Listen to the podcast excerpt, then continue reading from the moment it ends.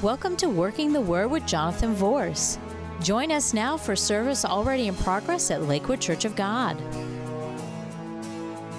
The Bible says in John chapter 10 and verse 10, last week we shared with you, the thief comes not but for to steal and to kill and to destroy.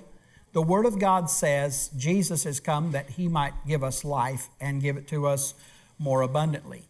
So last week, just in case you weren't here, Donna and I shared a, the story of our uh, a really rough spot in our relationship several years ago, where we uh, literally experienced a broken home. We were um, divorced, and for ten months we were separated for two years. We were remarried.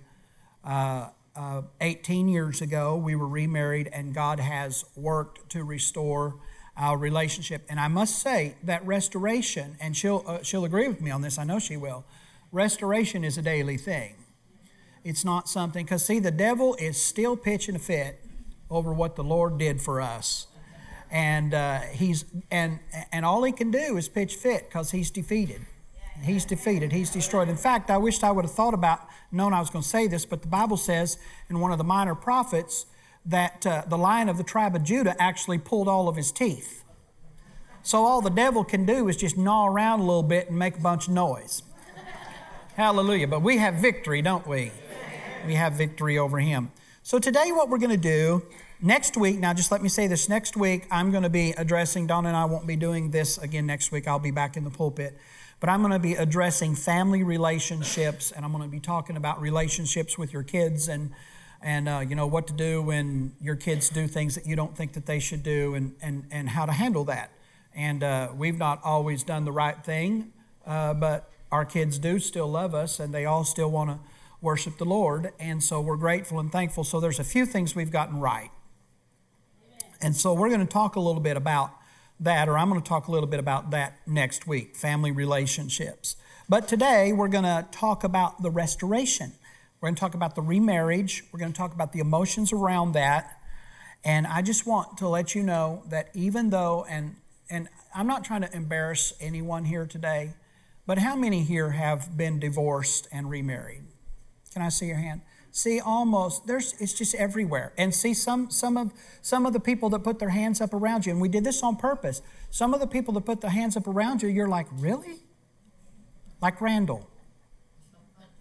I'm not, no, no, no. He's a testimony.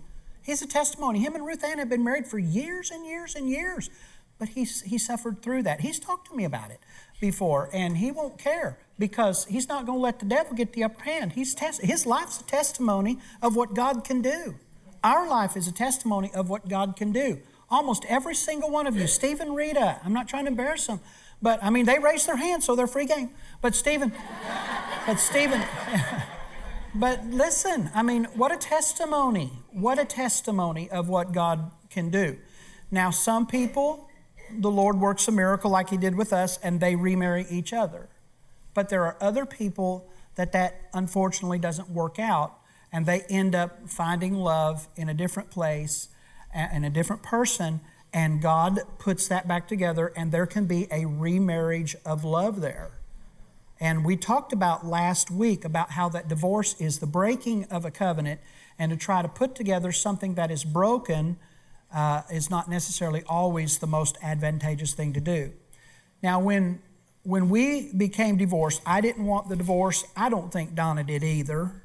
Um, but the pain, I'm just telling you right now, and everyone that raised your hand will understand and agree the pain is real. The pain is real. A divorce, I've often said, is a death where no one dies, just a relationship. And it hurts, doesn't it? It's, it's, it's really real. But I want to tell you this I want to give you some hope. Jesus can heal your broken heart. I said, Jesus can heal your broken heart. Now, I remember one time I was, um, I put down here, I'm so lonesome I could cry. I, I remember uh, a period of time, we were separated and divorced, and I was working for the dairy and preaching a little bit on the weekends it would it would frustrate her because she'd call and want to know where I was going to go and what I was going to do, and I'd tell her it ain't none of her business because we weren't married anymore. Could have handled that different.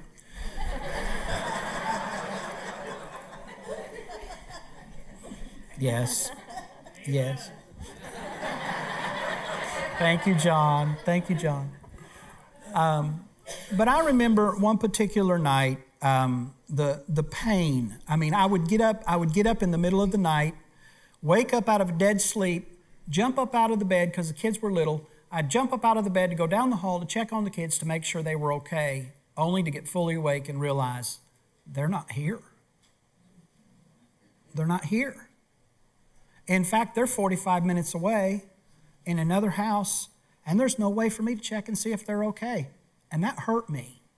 So that was real pain, and I would get very lonely. And I remember at times I would say, God, you've abandoned me. God, I've, I've asked you, God, to not let this happen. And you did. You failed me, God. I had these very real conversations with God. And I said, You have abandoned me.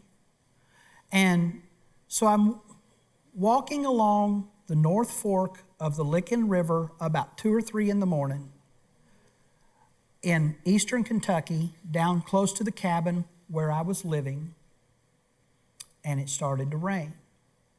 And I slipped and fell in the mud. It just got worse. And so I'm laying there in the mud. I thought, what's the point in even getting up? I mean, if I want to clean up, I just get down in the creek, you know, the little river. They called it a river, but it's a creek. And so I'm laying there in the mud, and I told the Lord, now I wasn't suicidal, but I told the Lord, I said, God, if you're through with me, you can take me home. Because my whole life, I want to spend my days working for you. I want to spend my days being a good father. I want to spend my days being a good husband.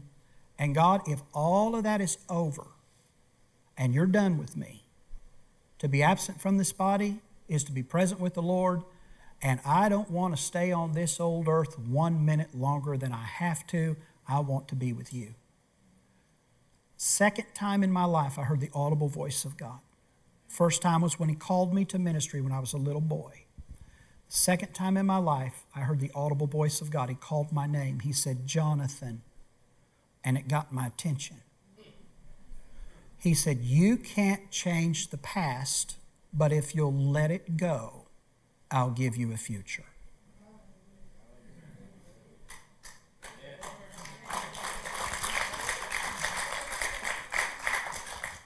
That word from God that day, church, changed my life. Totally changed my life. Because when He said, You can't change the past, my mind didn't just go back to the failure of the marriage but my mind went back to the successes of ministry. Because let me tell you something the ministry that I had, I, I, I, before I met Donna, was traveling and we were doing a lot for the Lord. And I was preaching camp meetings and conventions, even as a young man, even ministers' conventions, to hundreds of people and sometimes even thousands of people. All of that died. And I would lay in bed at night and I would hear the cries of the lost. And the devil would torment me, and he would say to me, They're going to hell because you couldn't stay married. I had to learn, devil, you are a stinking liar. You know why? Because I found out God can raise up someone else to preach the message of the gospel to them if he has to. And I have to say, during that six year stretch, those that I could have won to the Lord, God had to raise someone else up to reach them. And so I was thinking about those things. And when the Lord said, You have to let it go, and I'll give you a future, then, he then I began to talk to the Lord. And for over an hour, I laid there in the mud on the side of the hill with the creek going down and the rain coming down and all of that. And I told God, I said, I give you every success, I give you every failure, I give you every dream, I give you every hope. From this day forward, my life is a blank slate. You fill it with what you want. And I turned Donna loose and except for my responsibilities to my children, I turned my children loose. I turned loose of every success, I turned loose of every failure, and when I got up out of the mud, went down in the creek, rinsed off a little bit, walked back up to the porch on that little cabin, that little one bedroom cabin where I was living, and sit down and waited for the sun to come up, I felt like a brand new man. I felt like the weight of the world had come off of me. That was the word that God gave me. Through the years since then, God has had me give that word to several people, and He's given it to some of you today. You know, you can't change your past. The Word of God says, Who through worry can one add cubit to their stature? In other words, you can't make yourself any taller by worrying about being short. It's not going to do any good. It doesn't change anything. So you have to learn to let God have it. And you got to learn to turn it loose so God can give you a future. Today, today and, and the remarriage, because it was shortly after that that I received a phone call from Donna, and she said to me that she had been in a revival that night and she had been praying, and the Lord spoke to her that we needed to get back together and all of this kind of stuff. And I told her I was through because I had turned her loose on, on the, in that mud. I, I told her that I had turned her loose. But through, through the process and as time went on, then the Lord did speak to me and said, What God has joined together, don't let man put asunder, and I joined you together. And so you need to try to make this work. And so um, there's a, whole big long story there. But um, I want to share with you Hebrews chapter 13, verses 5 through 6. Here's what the word says Let your conversation be without covetousness, and be content with such things as ye have. For he has said, I will never leave thee nor forsake thee, so that we may boldly say, The Lord is my helper, and I will not fear what man shall do unto me. I can tell you right now, during this whole experience, God never left me. He never forsook me. He never lifted the anointing off of me, even though people would call and want to book me, and sometimes people would tell them, Well, Jonathan's backslid. That was a lie. I was never backslid. But there's reasons they said that, but it, but it wasn't true. Okay? God never forsook me. He never lifted his anointing off of me. The call of God never went away. And I can say today boldly that the Lord was my helper. He was my helper. Now, I found out very quick in ministry who my real friends were. I also found out who the fakes were. The people that like to point their fingers, you know. I found out I could, I could count my real friends on one hand. That's what I had. One real friend. One real friend. Amen. So, Donna, after we got together, uh, well, we were working on getting together. We weren't completely back together. Um, she left where she was working and moved to Eastern Kentucky. We weren't, we weren't married, so we, we weren't remarried, so we weren't living together. Hello? Yeah, but you were married before. Now, we weren't married, so we weren't living together. All right? So, um, we live in about two miles apart, three miles apart, something like that. And one night, Donna had a very difficult time, and I'm going to let her talk to you about that, and hopefully it'll help minister some healing to you. This is always difficult for me. Yeah, me too. but you know, during that time, you know, when he was when he was there, and we were still in in 45 minutes away, um, things just kept getting worse and worse with me. I'm the one that went through the depression, extreme depression. Um, I would come home from work and I would go in the bedroom. I would put blankets on the windows and you know, my kids would come in there and they would sit with me. They never would leave me alone. But I didn't want to be anywhere. I, I just wanted to go home. I wanted to stay in that room by myself and not do anything with anybody. And that went on. And it just kept getting worse and worse. And, you know, if you've never dealt with depression, you'll never understand. But you know, people say, well, you know, you can just get out of it. You can just get out of it. It comes a point to where you can't get out of it.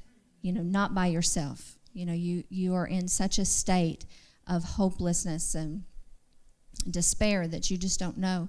You know, here I was raised in church, have, you know, has had loved God since I was 8 years old. You know, and my marriage wasn't supposed to end. You know, I was married to a preacher. You know, that wasn't supposed to happen. And so, you know, the devil will just continue, you know, look what you did. You made a wreck of your life. And, you know, you guys, will, you know, look at all the people you're hurting and all of that. So, you know, the night that I was at church, uh, you know, the Lord did minister to me. And there was a little bit of a reprieve at that point. Um, and so we, we did, me and the kids, we moved, we, uh, we purchased a home and we moved up uh, within five minutes of, of him so that we can try to work on it. But that hold of depression still had a hold of me, and it was strong. That um,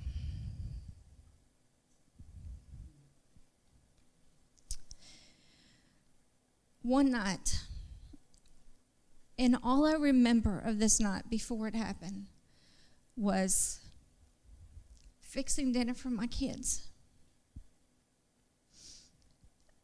And I remember getting a knife out of the cabinet and going and writing a letter to my family. The place that I worked, I had a, a pretty substantial life insurance policy. And in my mind, I had made such a, you know, I had felt like I had made such a fiasco of my family that they would be better without me. And I knew that with what I had, it would pay everything off it would give him money to, you know, support the kids, to take care of them. After I wrote that letter, I don't remember anything until the police came. Um, when I came, I, I honestly believe I had a nervous breakdown that night. When I came to myself, I was in my wedding dress. And my girls had gotten in the bathroom somehow. I don't even remember how they got in the bathroom, but thank God they did. And I sit there, you know, and they, they tell me, they said, Mom, we don't want, you know, we don't want to wear your wedding dress. And I keep it as a reminder of what God did for me, not what the devil tried to do, but what God did. And so they had called their dad and told him, you know, we found this letter that Mama has, and um, this is what it says. And they read it to him. And I remember my son when when they, they took me, I remember hearing him cry for his mother. And at that moment, I'm like, what have I done? You know, what have I allowed the devil to do to me and to, you know, do to my family. And they took me in the, the car. So they, they put me in the cruiser and took me to the hospital. And some of this they don't know, but I was in the ER and they, they kept a, um, an officer there with me to make sure I didn't try anything else. But during that time, the Lord allowed me to minister to him even in my brokenness he allowed me to minister to that police officer. And I'm sitting there and I'm like, God, how, how can I do this? And he said, Because I'm always there with you. I've never left you. That night, when they put me in the, the psychiatric ward, there was, I had some crazy woman in there with me. But the night that I laid my head on that pillow everything that had ever been taught to me as a child came through my mind.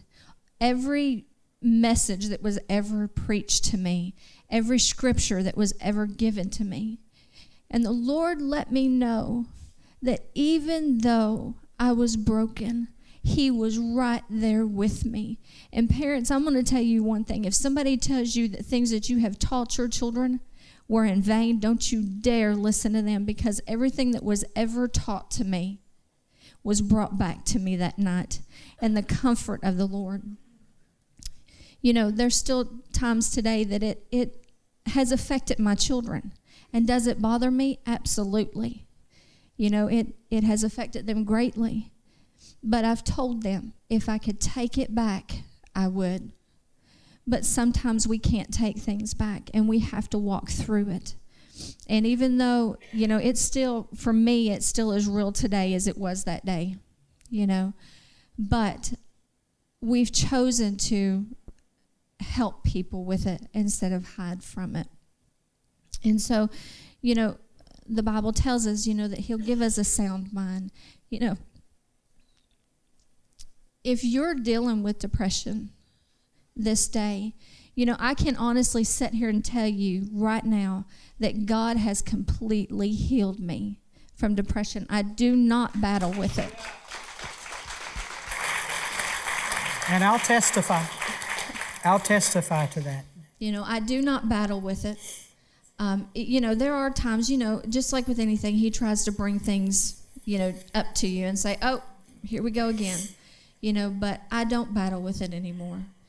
And, you know, I have told people, you know, who, who have dealt with depression, I have told them, I said, what worked for me was for me getting myself back in the word and praising and getting you know the word back in me because i had i had quit praying you know i still loved god but i had quit praying i was mad at god and you know with that depression came anxiety and i mean just anything that you could deal with came with that depression and you know what worked for me may not work for you but you know, if you've not been praying, if you're not, you know, where you need to be with God, doesn't mean that you've backslid. You know, you may have, you know, you may have never known God.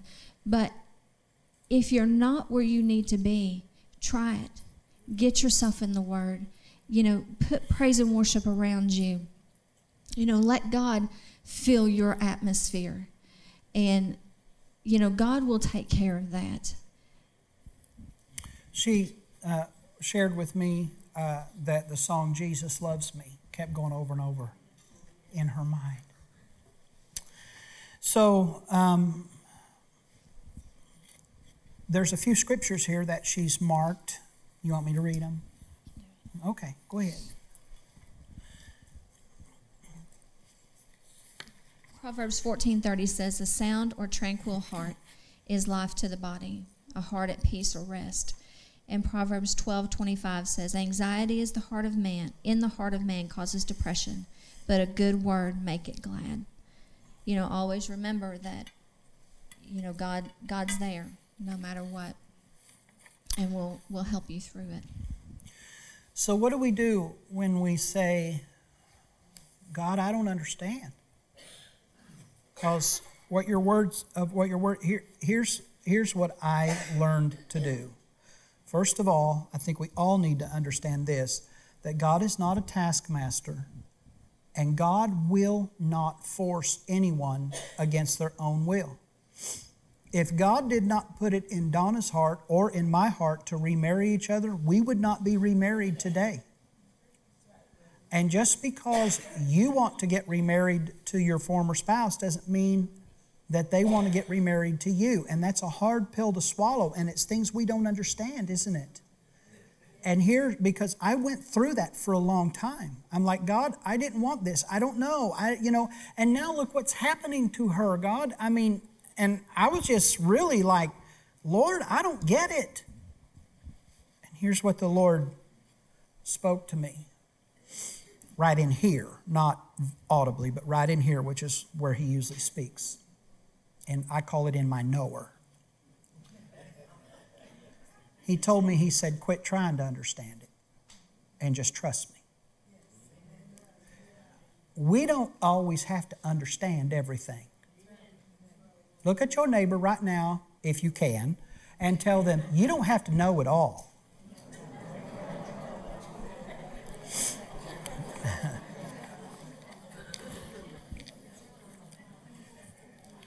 so, depression, according to the Merriam Webster definition, is an act of depressing or a state of being depressed, such as number one, a state of feeling sad, dejection, anger, anxiety, and, de- and depressed.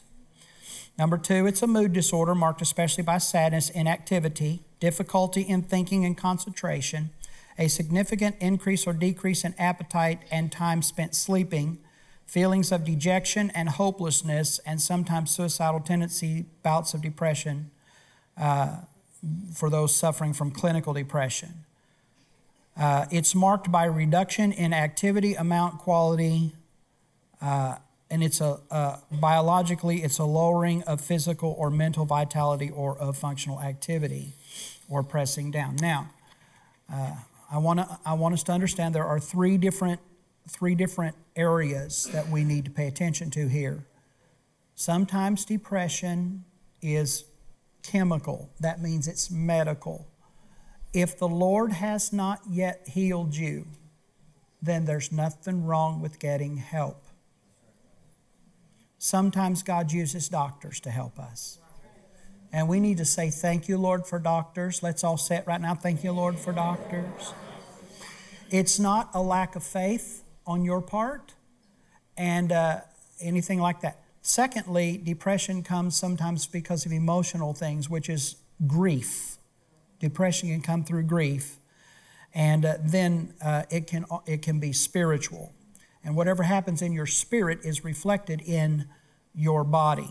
So the emotional part of it, there is there's what I call the divorce grief cycle, which is pretty much the same kind of grief cycle uh, of loss, because uh, divorce is is major loss, and it's not just major loss to the people involved, but it's major loss to all that are affected by it.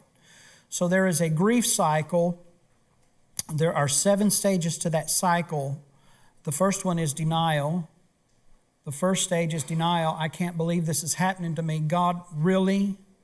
You know, I mean, how come you didn't come through through for the, for me? How, you know, and I'm sure Donna was feeling the same way. Then the second is pain and fear. You're all of a sudden experiencing the fact that, hey, this really did happen. Oh my goodness, my life is not going to be what I thought it was going to be. You know, I stood at the altar and I said, Until death do us part. And I had these dreams of children and grandchildren and vacations together and holidays together and birthdays. And, and now all of a sudden you're faced with that all being gone. I mean, you can still do vacation with your family and whatnot, but it's not, it wouldn't be, it won't be the same. And so there's pain and fear. That's the second part of the cycle. Then the third part of the cycle is anger. You start to get mad at everybody and everything, and people say stuff to you, and you just snap at them, and then you wonder later, why did I say that? Why in the world did I act like that? I know better than that. But you're getting angry. So I want to tell you something. The Word of God doesn't say don't be angry, the Word of God says don't be angry and sin. In fact, the Word of God says be angry and sin not. So, anger is an emotion that God uses sometimes to help us address injustice and get past that spot in our life. Otherwise, we're stuck. So, don't deny the fact that, that there's anger there, but use it to your advantage, okay? So be angry and sin not. Then the fourth stage is the bargaining stage. You're like, okay, God, whatever you want, that's what I'll give you if you'll just make things normal again. Well, let me, let me tell you something. I don't care if you get re- remarried today, it'll never be the same again. One of the things I told Donna when God spoke to me about us getting back together and, and um, we started working on it, I told her, I said, honey, I said, the relationship that we had before is dead. It's over. There are things now that we have to deal with trust issues, overcoming misunderstanding, learning how to get along again, realizing that we let this happen. So we had to work through guilt and we had to work through, you know, we had to take our stand against the enemy and all of that. So I'm going to tell those some of you that may, may be in that hallway, you know, where you're divorced and you're thinking about getting remarried, even if you do remarry, make sure that the relationship that you had before is completely over so you don't carry the baggage and the pain of that into the next relationship and repeat. I love you. Trying to help you here. So you're bargaining. That's the that and then after the bargaining stage and you realize that God's not interested in bargaining and all of that, then all of a sudden the guilt comes. And you start suffering from guilt. Then, after the guilt, that's number five. Number six is depression. And on the other side of depression is acceptance. It's acceptance. So, and that's a very quick look at the cycle. We do have a thing called divorce care. Um, here that if people want to go through, we can take them through. It's a 13 week course, and we deal with this much in much more detail to try to help people heal. But these are the seven stages of the divorce grief cycle. Denial, number one, pain and fear, number two, anger, stage number three, bargaining, stage number four, guilt, number five, depression, number six, and acceptance, number seven. And I can tell you, that I went through all of those stages. And I think that Donna probably did also. And it wasn't until we were done that the Lord spoke to me about what God has joined together, let not man put asunder, and that the Lord spoke to her, and we started to try to make this work. What we did, I told her, I said, for six months, I said, We're going to date. I said, We're going to just date. We're going to start dating like we just met. And we started to date, and uh, it, w- it was hard at times to be good. Look at her, my goodness. But we were good because we didn't want to mess up what God was trying to do. And I don't know if you want to throw anything in here before we get to the last point. Okay. So, what happened was um, I was on my way to Louisiana. Donna was driving myself and two other friends. We were going to a cell group convention for churches down in Louisiana from uh, Louisville, Kentucky. We were going to fly out of Louisville. And we had to drive from eastern Kentucky all the way to Louisville. And that was on a Tuesday.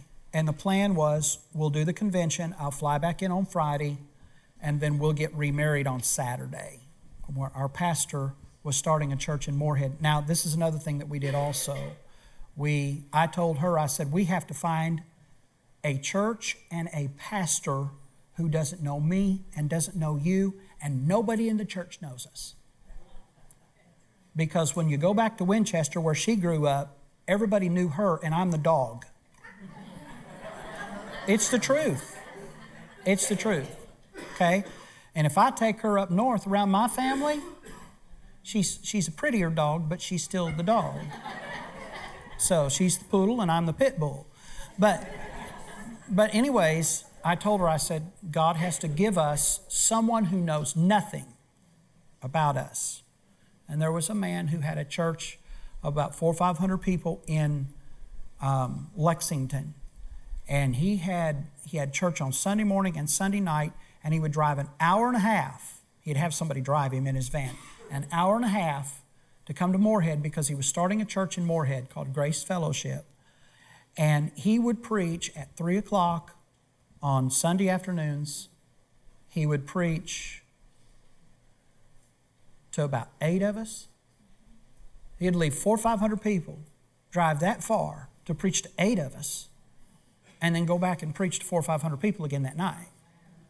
And he was consistent, he was methodical, he was safe, a man of God, and him and his wife, Bonnie, who's in heaven now, but he and his wife, Bonnie, uh, embraced us and loved us and taught us faith, taught us how to live by faith, taught us, and, and, and we would look at each other, and we, and we weren't married yet, and, but we'd go to church together. And, and we'd look at each other and we'd say, wow, that's what we were missing all those years was faith and confessing the word and trusting God and believing for favor and all of these things. And you wonder why I'm so dogmatic about it. It put our life back together. And so he taught us that. And, um, and actually, it was a Saturday that I was going, wasn't it? I can't remember. Because we got remarried on Tuesday, didn't we? It was a Tuesday when we got remarried. It was Tuesday when you were going. Okay. Oh, Tuesday when I was going, that's correct. Tuesday when I was going. So he would preach there on Sunday afternoons and he would preach there on Tuesday nights. And so when we got to the airport in Louisiana, in Louisville, when we got to the airport in Louisville, uh, the security met us at the car because we were unloading our luggage and whatnot.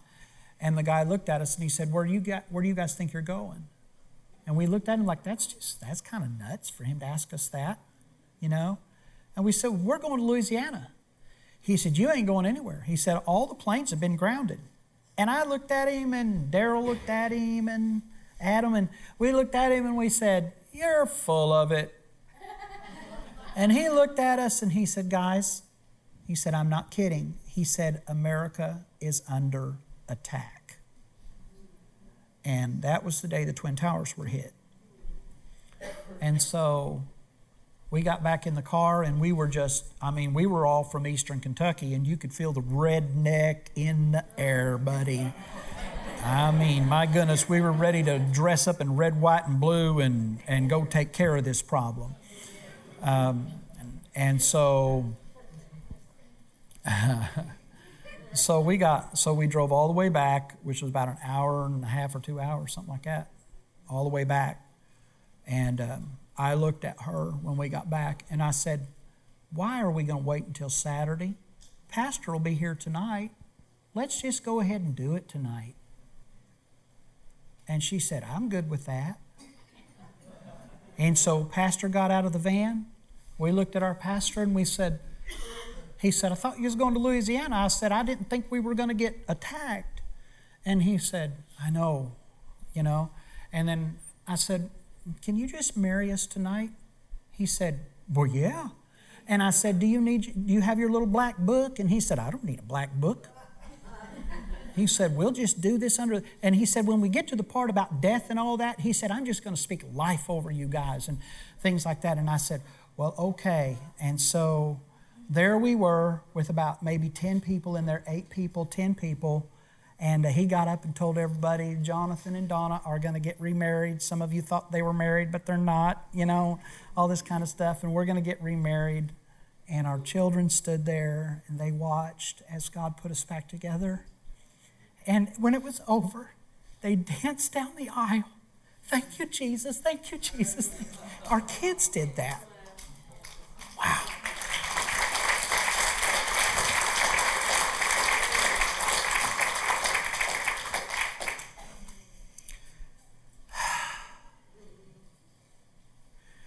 Mama D is the pit bull and Pastor's the poodle.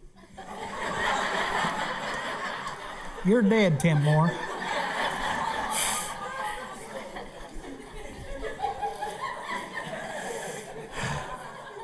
A little levity when we needed it. That was great. A few things we want you to remember. A few things we want you to remember. You want to take the first one or do you want me to? Can you talk?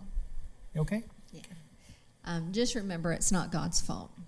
You know, that was one of the things that I had to that I had to come to terms with that you know, God didn't cause this. You know, there's things that we do in our life and things that we allow to happen in our lives that causes things to happen. And it's never God's fault. So just remember that.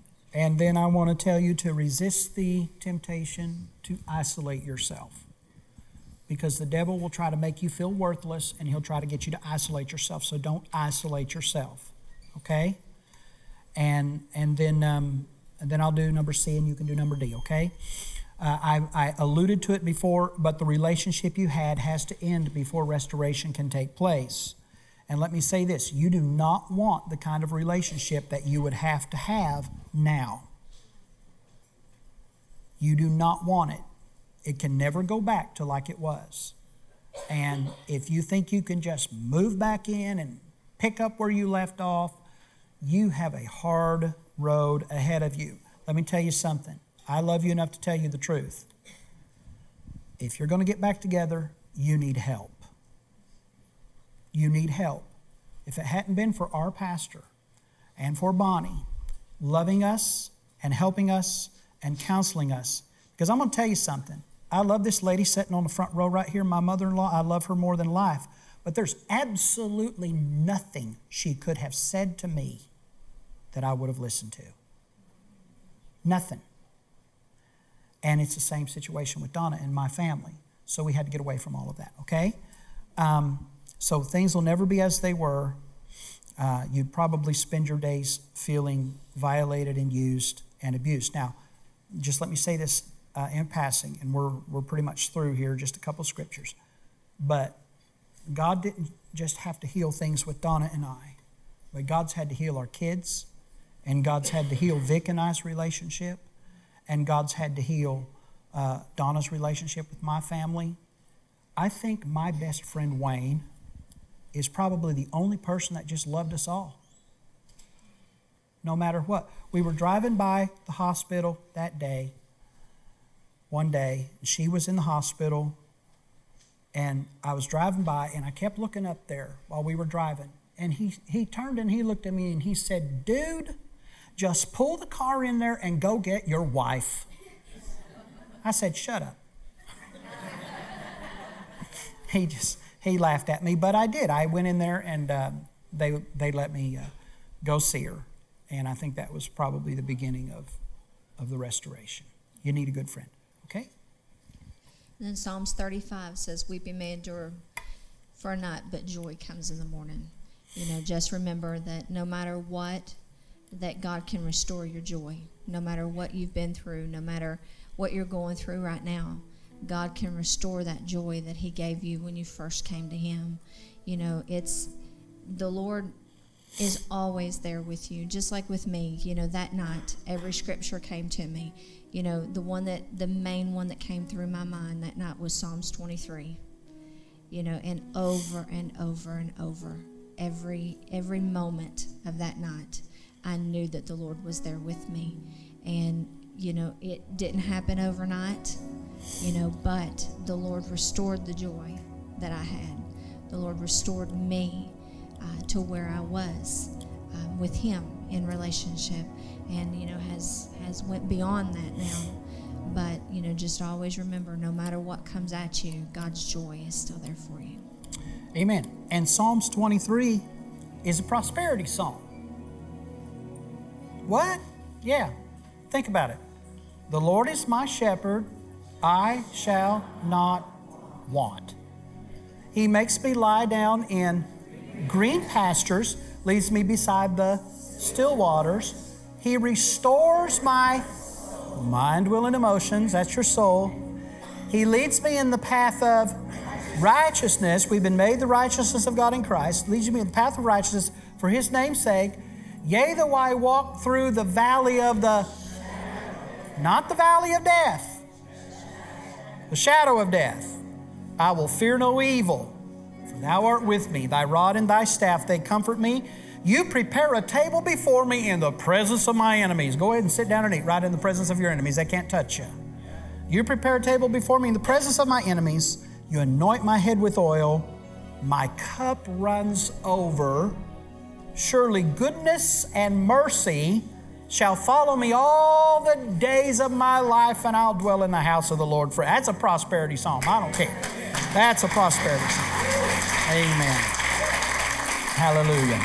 Let's all stand. Let's just stand and just for a moment here, I want us to because I tell you, we've I've felt I have felt, and I know we went longer today than we do a lot of times, but um, but I have felt the presence of the Lord just moving among this congregation. This is not easy for us, uh, but then again, a lot of times, uh, nothing that's worth doing is easy, right? But I really believe that if God can do it for us, God can do it for you. He can help you no matter what stage you're in, no matter what you're going through. And I'm going to tell you something. In the name of Jesus, I'm gonna marry. I'm gonna be married to this woman for the rest of my life. I, I like. Listen, I'm gonna say it. I like my second wife a whole lot better than I liked my first one. Amen. Just come out here. Just bow your head and close your eyes. I know there's hurting people here. Father, right now, in the name of Jesus,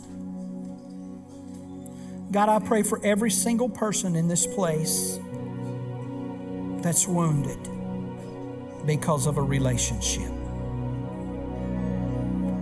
I pray for healing. I pray for hope. Hope in the name of Jesus. Father, we don't always have to understand your way. Your ways are not our ways, and your thoughts are not our thoughts. And God, we don't always have to understand that. Today, today, Father, we lean on you. We trust you with all of our heart. In all of our ways, we acknowledge you. You said the steps of a good man are ordered by the Lord, and you delight in his way. May your word be a lamp unto our feet and a light unto our path. We will hide your words inside of our heart that we will not miss the mark or sin against God. Lord, I pray for every single person that struggles from depression. We take authority over that spirit, the spiritual part of it we're dealing with right now. We come against depression, the spirit of depression. I speak to you to take your claws off in the name of Jesus and to leave these people alone. Never return. In its place, we speak God's peace. We speak joy.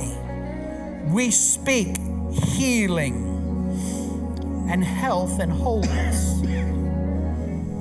Wash us, Lord, with tears.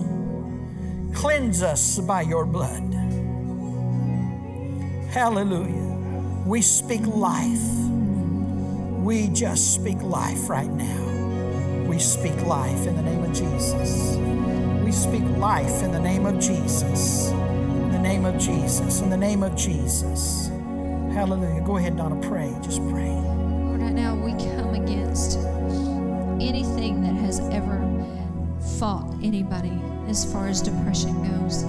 Right now, I take authority over it and I command you to take your hands off. And in its place, I command joy, joy unspeakable and full of glory. Yes. And Lord, right now, we thank you for it. And God, right now, for any marriage, God, that is having trouble right now, or those that have are divorced, God, I pray that you give them that comfort that they need. God, be there with them in their time of need. And God, for that marriage that's on the rocks right now, God, I pray that you step in. God, let them allow you to be in there in the middle. God, let them allow you to be there to help them through this. And Lord, right now we thank you for it. And Father, for any marriage that's about to happen that's not your will, I pray that somehow you would cause the scales to fall from the eyes of those involved so that they will see your will. And God, that you would interrupt it. Because, Lord, a lifetime is a long time. And Lord, we're asking, Lord, that you will heal marriages, that you will heal relationships. And for those that are getting that start, help them to get the right start, we pray. And Father, we give you praise. Lord, we know you can take broken pieces and make us whole again. Lord, we thank you for doing that. And I just pray for that anointing across this congregation right now. Charles is going to sing a little song. Let's just open up to the Holy Spirit for a few moments before we leave. Thank you for joining us on Working the Word.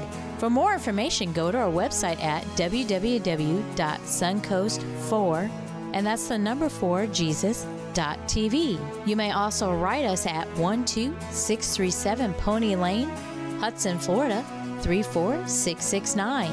Or you may call us at 727 856 1770. Our office hours are Monday through Wednesday, 9 a.m. to 5 p.m., Thursdays, 9 a.m. to 2 p.m. And remember, the Word will work if you work the Word.